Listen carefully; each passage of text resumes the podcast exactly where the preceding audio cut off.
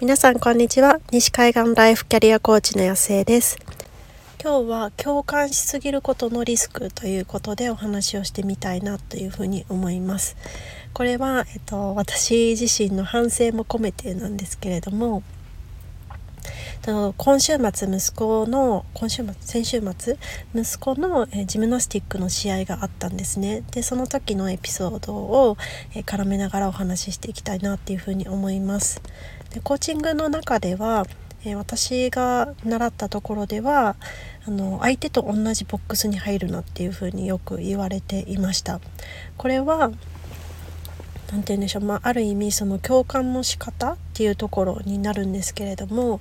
その、まあ、日本人日本人というかなんか私たちってこうついついなんか分かるとか私も一緒とかいうふうに言ってしまいがちじゃないですか。うちもうちもとかなんかもう特に子育てとかしてると結構なんか同じような似たようなエピソードがあって。でなんかうちもそうだよとかいうあの気軽に言う人が多いと思うんですね。でもなんかコーチングでは絶対それはしないんですよ。というのはなんか一人一人違うからその似てるように見えたとしてもなんて言うんでしょう、相手がいる場合であったら相手の受け方も違うし考え方も違うし、そもそもこう自分自身の考え方もその人と一緒なわけではないから、こう外から見るとパッと見ると似たようなまあ、境遇であってももう完全に同じものではないし、どこまで行っても理解することはできないっていう考え方がベースにあるんですよね。でこれって別に何て言うんでしょう、こう突き放すとかなんか冷たい感じに聞こえるかもしれないけれども、でもそういった何て言うんでしょう、こう表面的に分かるっていう風にやってしまうんじゃなくって、こう一人一人違うっていうことを分かった上ででもそういう風に感じていることがあるはずなんですよね。こういろいろうまくいかないなとかなんでなんだろうとかそういう葛藤とか、 なんかまとまらない思いっていうのは感じているはずで、そういう風に感じてしまっているその気持ちを持っていることっていうのはすごく自然なんですよっていう形で、なんて言うんでしょう、こうあの共感じゃないけれどもその人をうん、その人が悪くないというか、まあ、まあ一言で言うとあのあなたが悪いんじゃないですよっていうことなんですけども、なんかそういう感じでその心に寄り添っていくっていう手法を使うんですよね。でそれは別に何て言うんでしょう、こうそういうスキルだからっていうふうに言われ、言われてるからやってるわけではなくって、本当になんかいろんな話を聞いてるともう本当にもうそりゃそういうふうに感じますよねっていう、もうそこはこう理解できるじゃないですか。で、でもそれを感じちゃいけないんだとかそういうふうにこう抗っているからこそ苦しいわけで、一旦もうそれは自然なんだ、感じるのはしょうがないんだっていうふうに受け止めることで、じゃあどうしようっていうふうにこうシフトしていくことができるっていうことで、まあ、大事すごく大事なんですよね。でそういう意味でこう同じボックスに入らないっていうことですごく言われていたんですけれども、もうまさにですね、なんかこうこれって教科書的な話で、でなんかもう一つその同じボックスに入らないっていう理由があって、それが視野が狭くなってしまうからっていう理由なんですよね。だからこそ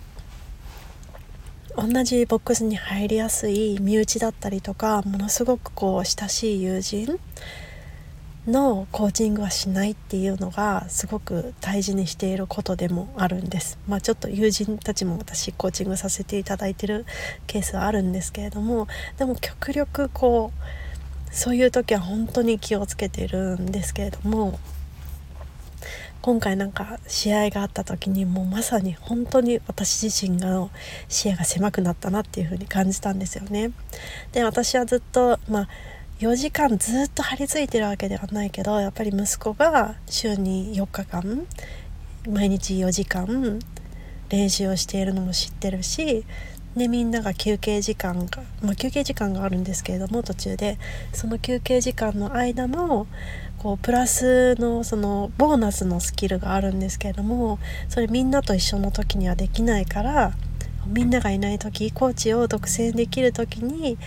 や, やらせてもらって練習させてもらって、でみんなが休憩が終わってきて、最初になんかいろんな説明を聞いてる時にあえて自分だけこう時間をずらして休憩を取って、その時にガーってこうジムに持って行ってるあのお弁当を食べたりしてるんですけれども、そういうのでね、本当に誰よりもジムナスティックスが好きだし練習をしてるっていう姿を見てきてるんですよね。だからでも一方でその試合って、まあ、野球とかだったら普通にこうきゅうかいとかあると思うんですけれども、ジムナスティックって本当に一発勝負 で, でどんだけ練習を積み重ねていたとしても、その時体調が悪かったらもう出ることすらできないかもしれないし、まあ、体調悪くなかったとしてもちょっとこう着地で失敗しちゃったとかいうのでも、ジャッジは別にこう彼がねどれだけ毎日練習してるかとかそんなの知らないわけじゃないですか。そうそんなの全くかんあのなんて言うんですか、考慮に入れられずに、もうその場でどれだけのパフォーマンスができるかっていうのが全てなんですよね。で結構減点方式っていうのもあって、なんかこうでなんかジャッジ自身もね人間だから、なんかえなんであんだけやったのにこんな点数しか出ないのとか思ってしまうわけなんですよね。でやっぱり一個一個こう普段の彼と比べてしまって、いやなんか普通だったらもうちょっとできたのにねっていうふうに思ってしまったりとか、こうあうまくできたねっていうふうに思った時に思った以上に得点が伸びていないとなんでっていうふうに思ったりしちゃうんですよね。でこれってまさにもう同じボックスに入ってるわけじゃないですか。 彼, 彼は彼で、まあ、もちろんその送り出してからは話すこととかこうコンタクトすることは禁じられているんですけれども、でもなんとなくあなんか悔しいだろうなとかこう思っちゃうんですよね。でなんか一喜一憂してしまって、なんでだろうってこうなんだろうもどかしく思ったりとか、うん、なんか他のチームメートでうまくいってる子がなんかうんなんて言うんですか、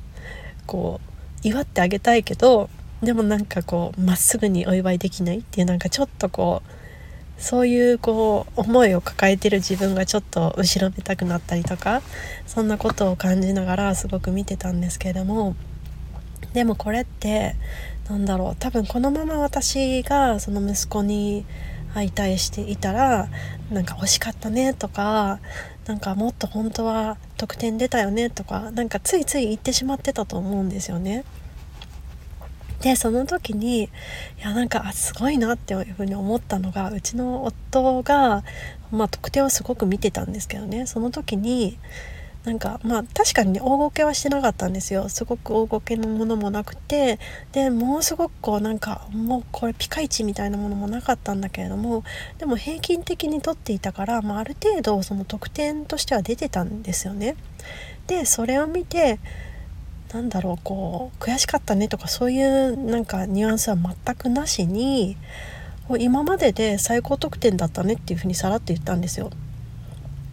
もうねなんかその威力がすごくって、それってもうまさになんだろうこうガーってこう目の前のその種目だけを見てる息子にとっては見て見れなかった視点だし、私自身も本当にこう入り込んでしまってたから見れてなかったんですけれども、でもそうやってこう共感しすぎるこう人たちがふたりでいると、それがねこうすごく楽しいことに対する共感だったらいいと思うんですけれども、苦しかったりとかその乗り越えたいみたいなものに対して過度に共感してしまうと、それがなんかふたりだともうなんか相乗効果でどんどん強くなっちゃうんですよね。だからこそもうボックスに一緒のボックスに入らない、それは別に冷たいわけでもなくって、まあ、ある一周なんか負のループに入ってしまう、こうなんかお互い強め合ってしまうみたいなことにならなくて、ちゃんとこう客観的に見ることでそうじゃない面もあるよねって、もう例えばその今回みたいにネガティブなところだけに目が向いていたら、いやでも こ, こういういい面もあるよね、こっちから見ると違うよねっていう風にちゃんと見ることができるっていうので、だからこそコーチングがもうなんか力を発揮できるところなんですよ。そうだからなんか改めてあ同じボックスに入るってこういうことなんだなっていう風にもうもろこう体感したっていうことだったんですけれども、これってまあなんかなかなかねこうコーチング、まあ、興味があるとしても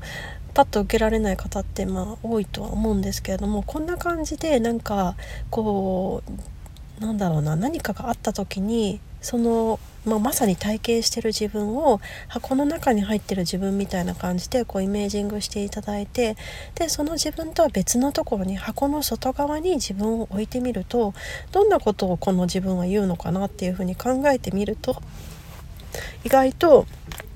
なんかこう違う糸口というか違う見方が見つかるんじゃないかなっていうふうに思うので、なんか試してみていただけたらなっていうふうに思います。ということで今回は、えー、共感しすぎることのリスクというお話をしてみました。どなたかの考えるきっかけになっていたら嬉しいなっていうふうに思います。ということで皆さん今日も素晴らしい一日にしていきましょう。アメリカはもう夜なんですけれどもゆっくり休んでまた素晴らしい朝を迎えていきましょう。